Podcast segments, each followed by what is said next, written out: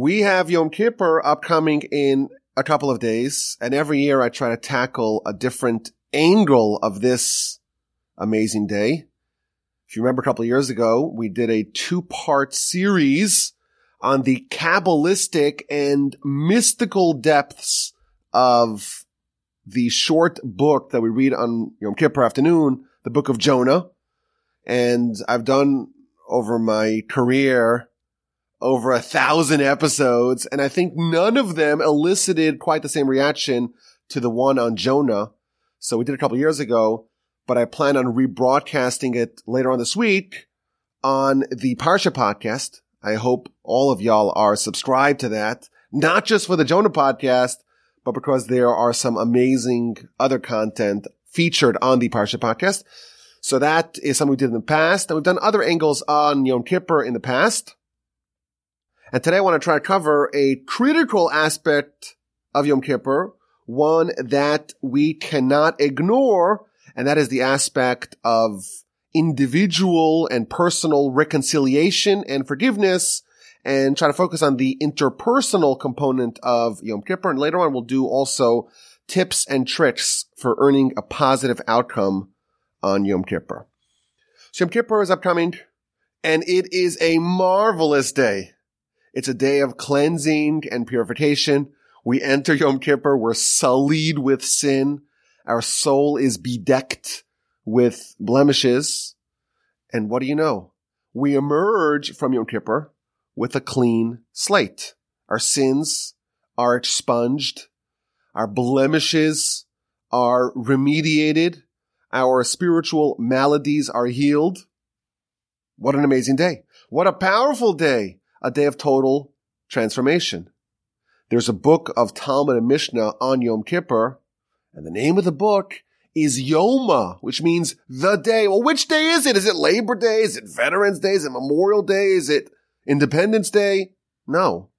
When you're talking about one day, that's the day, the day that everything changes, that is Yom Kippur, and thus we can legitimately label that day as Yoma, just that day.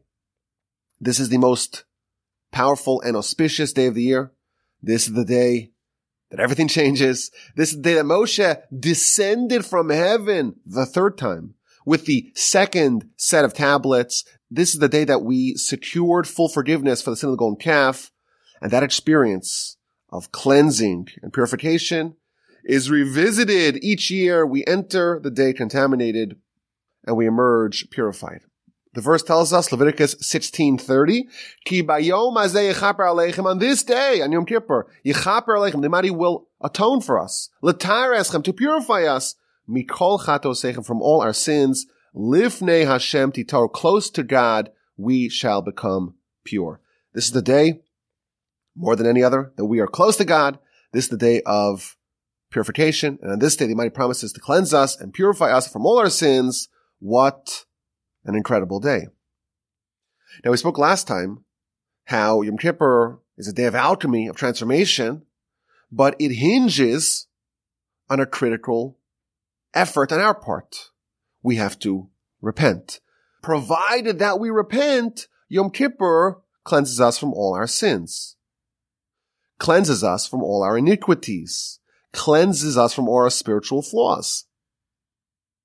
But there is a whole other component of this that, that we must discuss at length, and that is the interpersonal side of this discussion. In the aforementioned book of Yoma, on page 85b, we read the following. Darash Rabbi Elazar ben Azariah. Rabbi Elazar ben Azariah, one of the great sages of the Mishnah, he expounded. The verse says, Mikol chatosechem lifnei Hashem titaru. From all your sins before God, you shall become purified. Only on transgressions between man and God does Yom Kippur provide atonement. But on transgressions between man and one's fellow, Yom Kippur does not provide atonement until you appease your fellow. Yom Kippur is a day of purification, cleansing, expiation, atonement. But that only works for sins and transgressions between man and God. The interpersonal sins, Well, for that, you have to appease your fellow. You have to resolve the grievances that they may have upon you. Now, if you read this Mishnah very critically, you'll see that Yom Kippur does atone for interpersonal sins, provided that we appease our fellow. Again, what does the Mishnah say? Yom Kippur does not atone until you appease your fellow. So Yom Kippur is a day of atonement and cleansing for all sins, but with respect to sins between man and one's fellow, with respect to interpersonal transgressions, those violations must be dealt with the aggrieved person themselves in order for the purification of Yom Kippur to apply to them. So in Yom Kippur, the Almighty is going to purify us from all our transgressions with respect to the sins we've done on God. while we repent and then He cleanses us. And with respect to the interpersonal sins, for that we need to appease and assuage and mollify our fellow to earn that cleansing. And therefore it's very central to the whole day, the idea of interpersonal relationships. And that's an aspect that we cannot overlook. So the plan today is twofold. Number one, we want to understand exactly how to gain atonement for interpersonal transgressions. And in general, we want to discuss the nature of interpersonal transgressions and the sensitivity required to not cause another person any pain or any loss. Okay, that's the plan, and let us begin. So the Talmud tells us in the book of Yom, page 87a, Amar Rabbi Yitzchak, Rabbi Yitzchak says, if a person causes pain to his fellow man, even if it's only verbal, it's only words, tzarech lefaiso, you have to appease them. Even verbal violations, you ridicule someone, you insult someone, you embarrass someone, you curse someone, that demands a request of forgiveness and appeasement from the aggrieved person in order for the transgressor to achieve atonement. The Talmud's telling us that it's not only the, the tangible interpersonal violations. You damage them, you injure them, you cause them a monetary loss. It's not only that that demands a forgiveness, even if it is only verbal, non-tangible transgressions, they too require reconciliation. Indeed, the Rambam tells us in the Laws of Repentance, chapter 2, law number 9, Einat tshuva Yom Kippur mechaprim. Tshuva, repentance, and Yom Kippur does not atone only for sins between man and God. If someone eats something non-kosher, for example, that's a violation of the contract, the pact between man and God. If someone engages in forbidden intercourse, that's a violation of the relationship between man and God. For that, repentance, Yom Kippur works. Aval averos.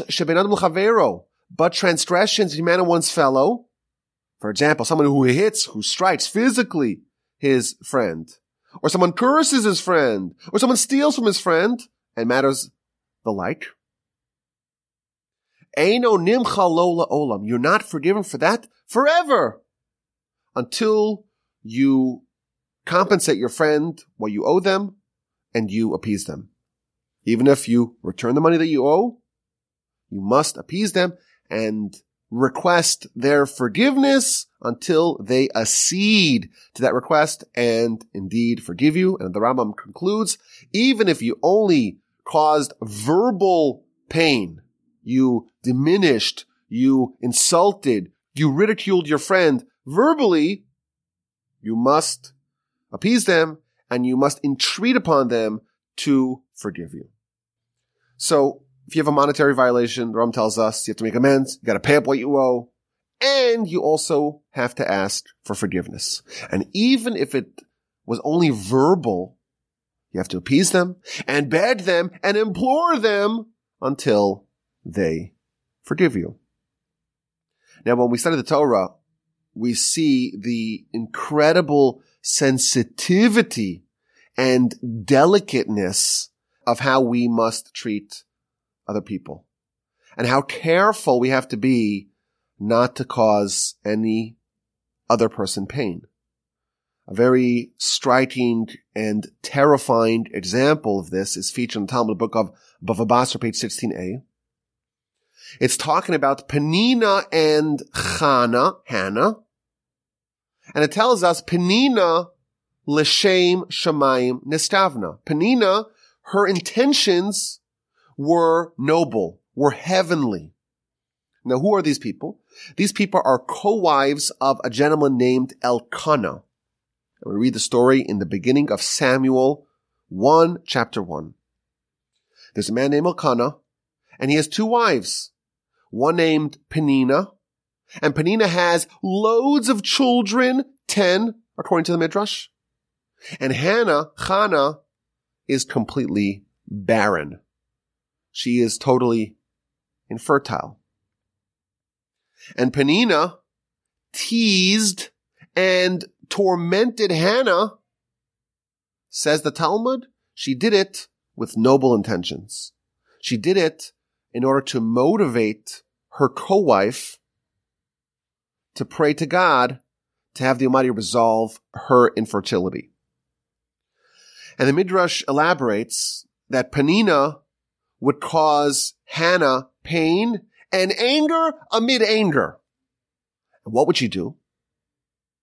In the morning, she would wake up and she would tell Hannah, aren't you getting up to give your kids a bath? Of course, Hannah's barren. And it's a very painful thing for a woman to be alone, not to have any children, especially when she has a co-wife, which of course is a source of tremendous competition. And she has 10 children and Hannah has zero. And now she's teasing her and saying, well, did you wash your kid's face today? And then in the afternoon, oh, are you going outside to wait for your kids to come back from school? And Penina would deliberately invoke the fact that she has children and Hannah is barren. And why? Why was Penina so cruel in teasing and tormenting Hannah? Says the Talmud, this was noble. She had righteous intentions. She wanted to spur her to pray, to storm the heavens in prayer, to get the Almighty to make a miracle for her. Penina has 10 children. Hannah has zero children. Penina is tormenting and teasing Hannah. And indeed, Hannah prays and a miracle happens. And she bears a son who goes on to be one of the most significant people in all of Jewish history, the great prophet Samuel. Sounds like it's a great story. It sounds like it has a happy ending. But no, something else happened. We read in Samuel, Samuel 1, chapter 2, verse number 5. This is part of Hannah's prayer after Samuel is born. Ad akara yolda shiva verabas banim umlala. While the barren woman now has seven children, the mother of many, the woman who previously had so many children, she is now alone. Hannah, the barren woman, she bore seven children. But Penina, her co-wife, who used to tease and torment her, she was punished. And the Midrash tells us that with every child born to Hannah, Penina buried two of hers. So when Samuel was born, Penina lost two of her ten children. And then Hannah had a second child, and Penina buried now four. And Hannah had a third child, and Penina buried six. And Hannah had a fourth child, and Penina buried eight. And then Hannah was pregnant with a fifth child. She now has four. She's going to have five, and Penina's down to two. She's buried eight of her children. And Penina starts crying and prostrates herself in front of Hannah and says, please forgive me for all the pain that I caused you. And at that moment, Hannah prayed to God and said to God, master of the world, forgive her and spare her last two remaining children. And the Almighty responded to their prayer and says, you know what? For the pain that she caused you, she deserves to lose them all. But because you prayed for her, I'm going to spare those two. So Hannah bore a fifth child and the two remaining children of Penina survived and thus the barren woman had seven because the only reason why Penina's last two children survived, that was thanks to the intercession and the prayer and the forgiveness of Hannah. This is, of course, a very terrifying story.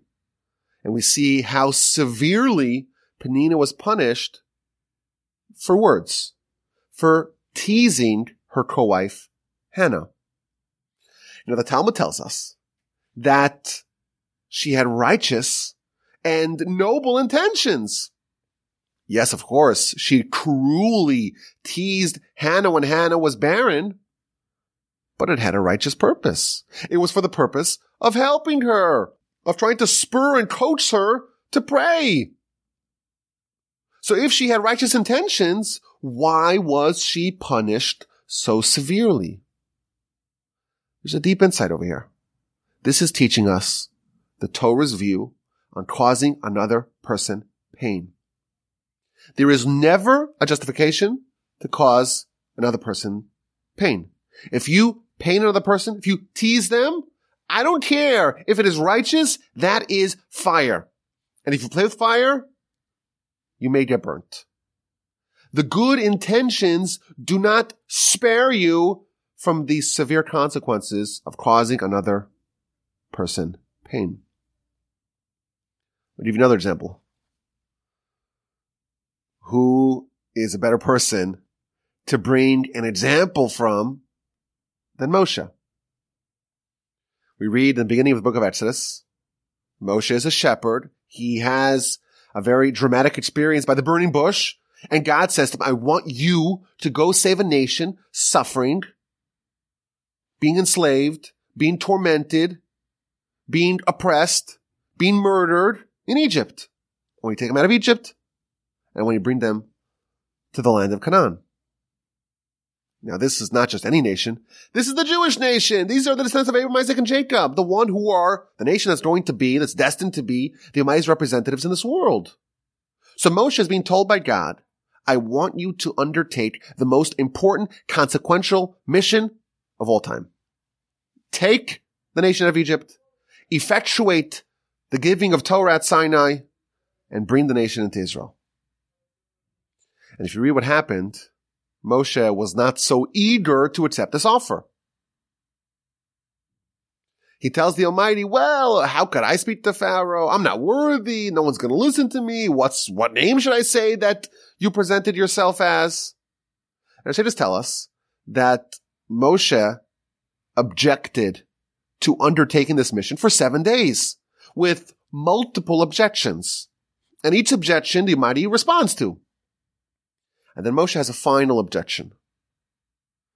Send Aaron. I have an older brother. Send him instead of me. And Rashi tells us that really that was the only objection.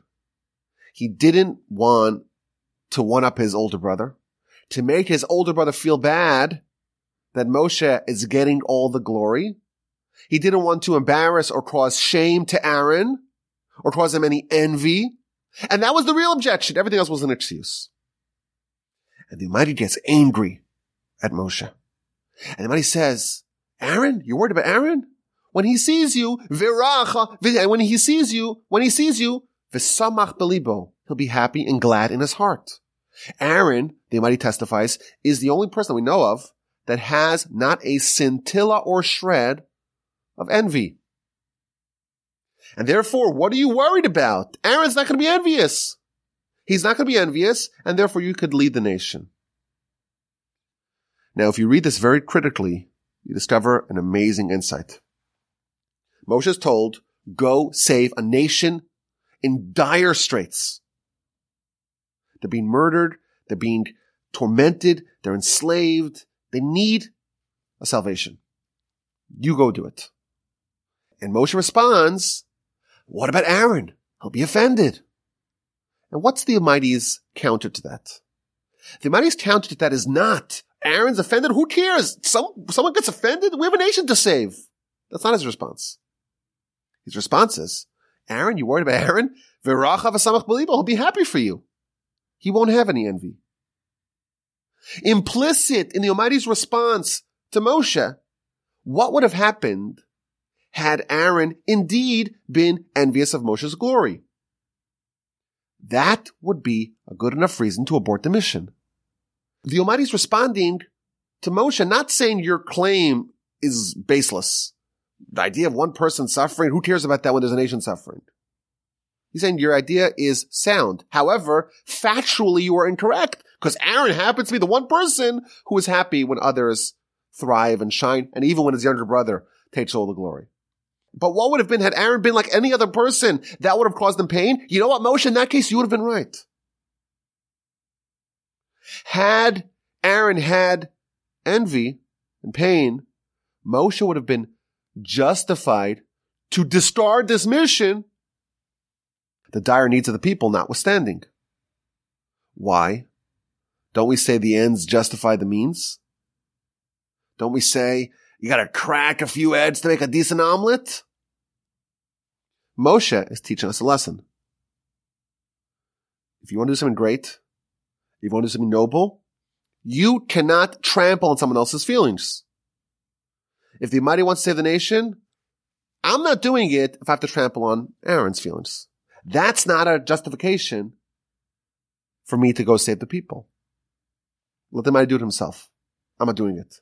Send Aaron. Send someone else. We don't say the ends justify the means. Let me trample a couple of people. Let me pay a small price to accomplish this great mission. Indeed, had Aaron been aggrieved, that would be a good reason to abort the whole mission. There was a story about a great lecturer and orator. His name was Rabbi Shalom Shvadron. He's one of the great speakers in recent years lived in Israel. So there was a yeshiva that the dean of the yeshiva was going on a fundraising trip. It was going to take many months and there was no one to give speeches in the yeshiva. And he was offered with the possibility, with the, he was given the offer, why don't you, when the dean is out of town, you instead replace him and you give the speeches? You're after all a fiery orator. You'll inspire the students. You give the speeches in his stead. But he was worried, what's going to be? I'm going to give speeches. And he knew that he was a very talented orator. And then the original dean comes back and no one wants to listen to him because he's dry, not so exciting, not so fiery. Ah, I remember the old guy was much better. So what should I do? Should I take the job or not? So he went to the great Mashgiach of Panovich, the great Reb Chatzkel Levenstein, and he responded like this. Listen to this. We have a tradition that if there's an opportunity to build the third temple, the hope and the yearning of our nation for millennia. But there is potentially a risk and a concern of causing someone else pain. We don't build a temple. That is not how the temple gets built. That is the sensitivity that we have against causing another person pain. That is the severity that we treat this subject with. It is totally intolerable. And you know what? If someone causes another person pain, even if it's verbal alone, you could fast for a thousand days. You could repent for a hundred Yom Kippurs. But unless you secure forgiveness from the aggrieved party, that will forever remain on your record. You will never be cleansed from this transgression. You have to go and approach the person who was aggrieved and secure their forgiveness. Now, what do you do if the person does not want to forgive you? Says the Talmud, Rabbi Yossi Bar says, if you ask forgiveness from your fellow, don't ask more than three times. So what you do is you ask once, and you ask twice, and you ask a third time, and you try to get that person's friends and colleagues and acquaintances to go beseech on your behalf. And if you're unsuccessful, after three times you stop. The person who doesn't want to forgive you, who has a stone heart, he's the sinner, not you. Now, what's the logic of stopping after three times? So the commentaries tell us that there's a principle in the Talmud called chazaka, which means an assumption that is born out of three times something happened uh, one after another. If a person refuses a genuine and sincere request for forgiveness, we understand that that is their position and they are unflinching and they will never forgive you. But by him not forgiving you, he is sinning because he is cruelly rejecting your overtures for reconciliation. And therefore, if you're going to ask a fourth and a fifth and a sixth and a seventh time, because we know it's futile, he already rejected it three times, you're causing him to sin needlessly, and therefore you stop after three times. Now, the Talmud gives us an interesting story about requesting forgiveness. It tells of the great sage named Rav. Rav is essentially the founder of the great academy in Babylon. But when he was still in Israel, he was giving a lecture essentially in front of all the great sages, in front of the great Rabbi Judah the Prince. And he started giving a lecture, and Rabbi Judah the Prince is listening. And then another sage walks in, Rabbi Chiya walks in. So he's halfway through the lecture. What do you do when the great sage comes and joins? You have to start from the beginning. So he goes back to the beginning, says, okay, I'll restart it for you. And then another person walks in, Bar Kappara walks in. He says, you know what? I've, I've given the first half of the lecture once, now twice. I'll go back to the beginning and I'll start again for the benefit of Bar Kappara. And then he's halfway through the lecture and then a third person walks in. And again, he starts from the beginning. And again, he is halfway through a lecture and the great Rabbi Hanina walked in and he says, that's it. I've started this lecture now four times. I'm not doing it again you have to just, I'm just continuing. So Reb Hanina, he felt bad. You restarted your lecture for all these people, not for me. And he said, I have a grievance against you. So Rav came to Rav Hanina to go secure forgiveness. And every Erev Yom Kippur, for 13 years, every Erev Yom Kippur, day before Yom Kippur, he went to Rav Hanina and he refused to be appeased. And the Talmud interjects the question, wait a minute, 13 times? Isn't three the limit? How could Rav ask forgiveness for 13 times? Well, the Talmud tells us clearly, if that's three times, that's it. Says the Talmud, Rav Shani. Rav is different. Now, what exactly this means is a dispute. Rashi understands that this means Rav as in the person named Rav, the person who's asking for forgiveness. And even though normally most people you ask forgiveness three times and that's it, he wanted to be more, more strict with himself, so he asked even more times. The Rambam says Rav means a master, a teacher. Because Rav Hanina was Rav's teacher, if, if you cause pain to your teacher, there is no limit. You asked him even a thousand times until they forgive you. Now there's an interesting epilogue to this story. The Talmud asks, wait a minute, Rav offended Rav Hanina. And Rav asked forgiveness one year, two years, a third year, a fourth year, fifth year, 13 years didn't forgive him. Why did Rav Hanina not forgive Rav? Don't we know that if you forego your grievance, Talmud tells us, then the Almighty forgoes all the grievances that you did to him. If you forgive other people, the Almighty will forgive you. So why was Rav Hanina resistant to the requests of forgiveness of Rav. So the Talmud tells us really, really interesting. Rav Hanina was the head of the academy in Israel. And he had a dream where he saw Rav being suspended from a palm tree, which is a pretty interesting dream, you'd imagine. But there was a tradition that he knew of that whenever you see someone in a dream suspended from a palm tree, that means that that person is destined to become the head of the yeshiva. Now he himself was the head of the yeshiva. So he says, I have a problem. I'm the head of the yeshiva. I know Rav is destined to be the head of the yeshiva. And if I forgive him, he's going to take over my position. And therefore what I want to do is to not forgive him in order to cause him to leave town and to move to Babylon because I know Rav is needed in Babylon and he's going to open up the academy there and he's going to unleash the great power of the Babylonian Torah world. And therefore, I don't want to forgive him. I want to reject his entreaties of forgiveness in order to spur him to go have his wings sort of to go, to go release his power and energy in Babylon. And indeed, Rav went to Babylon and founded the Great Academy there. And the rest, of course, is history. So if you are someone who caused someone else pain, even if it's minor pain, even if it's verbal pain, certainly if it's monetary pain, before Yom Kippur, there is a tradition that we want to go and get forgiveness. Why? Because our purification Yom Kippur does not happen for sins that occur between man his fellow for interpersonal transgressions unless we ask and receive their forgiveness. Now, it's very important on the flip side. If you were aggrieved, it's imperative that you be gracious in accepting the apologies of the person who wronged you.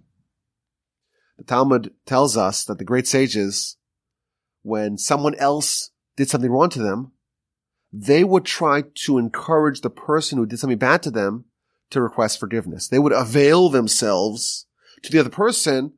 They would seek it out, so to speak, to enable the other person to have the opportunity to request for forgiveness. Rab Zera, the Talmud tells us, when someone insulted him, he would walk back and forth and back and forth in front of that person to try to spur that person to request forgiveness. The Talmud gives us also another wild story about uh, Rav, so the same person, different episode with Rav. There was a butcher, a local butcher, who insulted Rav.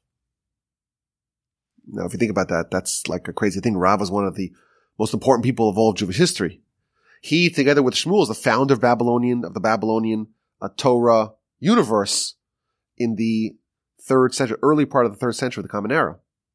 One of the most significant rabbis and sages of our history. And some butcher offended Rav. So Rav said, you know what? It's a day before Yom Kippur. I want to make sure the guy gets forgiveness.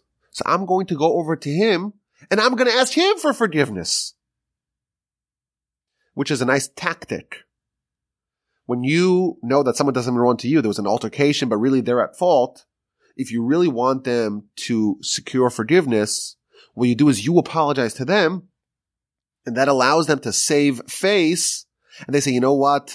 I was really in the wrong and I really feel bad. And you really don't need to ask apologies for me. I'll ask apologies for you. It's a way to kind of help ease the other person to rectify and reconcile. So Rav says, you know what? Really, they should come to me. The butcher should come to me. I'm going to go to the butcher. On the way, he meets his student, Rav Huna. And Rav Huna says, where are you going? It's Erev Yom Kippur. Where are you going on this, on, on this uh, trip? He says, I'm going to the butcher. I'm going to appease him. So Rav Huna says, what's going to end up happening is someone's going to die here. This is not going to end up well. Why? This person, if he's not extra sensitive to the feelings of the great rabbi, it's not going to end up well for him. So Rav arrives at the butcher shop. And the butcher, the Talmud tells us, is hacking away at the meat and he's taking a, a hammer and smashing the heads of the animals. And he looks up and he sees Rav. He says, are you Abba? Which was Rav, Rav's first name. So he called him by his first name, which is of course degrading. Go away. I have nothing to do with you. I don't need to talk to you. I don't want to talk to you. Get out of my face. That's what he told Rav when Rav came to him to try to reconcile on Erev Yom Kippur. And right then, as he's smashing the bones of the animal, one of the bones flew back in his face, embedded itself in his throat, and killed him on the spot. Rav Huna's prediction indeed came true. It's an amazing story. Rav went out of his way to secure a forgiveness for this butcher, but he butchered it. And because he denigrated the great rabbi, he indeed deserved to die. Tells us the Rambam, a person should not be cruel when someone asks them for forgiveness. Rather, they should be Noach lirtzos, easily appeased and difficult to make angry. And when the transgressor, when the aggriever requests for forgiveness, they should forgive with a whole heart and with a desiring soul. And even if they caused you a lot of pain, don't take revenge. Don't bear a grudge. This is the way of the children of Israel. And he says the, the idolaters are not quite like that. He brings the example of the Givonim, the Gibeonites, who wanted blood, who refused the requests and overtures of reconciliation and appeasement. That's not our way. Now there's a final interesting question. What do you do if you caused another person pain or loss and they're dead now? And obviously you cannot ask them for forgiveness. So the law is that you go to their grave and you bring 10 people and you say in front of those 10 people by the grave of the aggrieved person, I have sinned to the Almighty God of Israel and to this person who's buried here. I did this and this. You spell out exactly what you did. And if you owe that person money, you give it to the heirs. And if you don't know who the heirs are, you give it to the court. And then you've done what you can to secure forgiveness. So what do we have over here? We have an amazing day. It's Yom Kippur. It's an amazing day and it is a golden opportunity. The Almighty is handing out pardons to anyone who asks for it. The Almighty is dispensing purity to all those who seek it. It's a day of spiritual cleansing, of spiritual restoration, and that's being handed out freely. But we cannot forget the other aspect of Yom Kippur. Any grievances that others have towards us, Yom Kippur will not work to heal them. We have to secure forgiveness from those people. And when we go, the Talmud says we have to try to appease them. It's not just to make a perfunctory, shallow request for forgiveness. We have to genuinely express our feelings of what we did. And of course, it's not easy. Asking for forgiveness demands that we humble ourselves and we all have a very hard time admitting guilt. But this is an integral part of the Yom Kippur transformation. And on the flip side, we have to try to be very magnanimous in forgiving others. And you know what? It's hard. When we were wronged, it stings. It's painful. And it's really hard to let go of that pain. And we could harbor ill will for years and years against someone who wronged us. But on Yom Kippur, we have to try to find the reservoirs of benevolence, muster up that feeling that we can forgive others and just drop the grudge, drop the grievance and move on. Of course, we know that bearing a grudge is quite useless. There's that old saying. If you hold the grudge, it's like swallowing a poison pill and expecting the other person to die. It's fruitless. When you maintain the tension and the discomfort and the grudge with someone else, you gain nothing. All you have is agony and one fewer friend. And there's nothing quite as liberating as forgiving someone and letting that grudge be removed from your conscience. Drop the baggage. You feel much better. But there's also an extra perk if we want God to forgive us, and of course all of us do, the Talmud tells us one of the ways to get God to forgive us is by us forgiving others. Kol hama'avir midosav. If whoever, whoever foregoes their grievance, the Almighty foregoes the grievance that he has towards that person. And therefore, we all want forgiveness from God, and we all wronged God. He did good to us, and we responded with bad to him we want his forgiveness. one of the ways that we secure his forgiveness is by us forgiving others. The way we treat others is the way God treats us. Moreover, by us being a forgiving person, we become a tool for accessing all kinds of godly goodness. The Talmud gives a story in the book of Taanis, page 25b. There was no rain. And the great rabbi gets up and says 24 blessings and doesn't get answered. And then Rabbi Akiva, he gets up and says, Avinu Malkeinu, we have no God, no king besides for you. Have mercy upon us. And right away, it started raining. And everyone started kind of uh, feeling a little bit uncomfortable. The great rabbi, Rabbi Eliezer, gets up and there's no rain. And then Rabbi Akiva gets up and it starts raining. It seems like we know who's a greater sage. And they hear a prophetic voice. Don't think Rabbi Akiva is a greater sage. No, his quality over Rabbi Eliezer is that he forgoes his grievances, and this one does not forgo his grievances. And therefore, when you forgo grievances done to you by others, you become a tool for accessing all kinds of godly goodness. And the general idea is that by not forgiving other people, we are a bit hypocritical. Why? Because we know about ourselves that we consider ourselves to be relatively good people, even though we make mistakes sometimes. And therefore, if we don't afford that same charitable treatment to other people, it's not consistent. We have to say, you know what? That person's also a good person. And they also make mistakes like I do.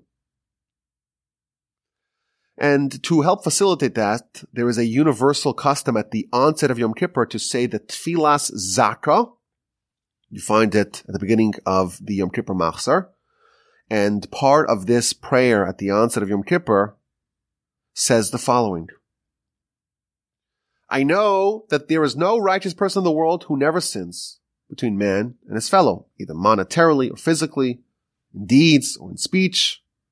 And therefore, my heart feels bad, we say in this prayer, because with respect to sin to man and one's fellow, Yom Kippur does not atone until you secure appeasement of your fellow.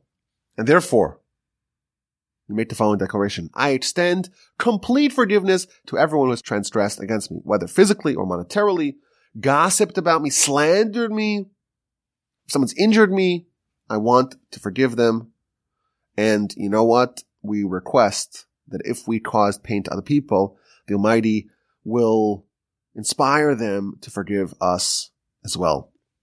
Yom Kippur, we want to emerge from it completely cleansed from all various forms of spiritual maladies, both the sins between man and God and man and our fellow, May we all emerge from Yom Kippur with a clean slate, like a new person, purified in the waters of atonement that are absolutely plentiful on this day. As always, my email address is Rabbi Wolbe at gmail.com. Go email me any questions or any comments of any sort. Rabbi Wolbe at gmail.com.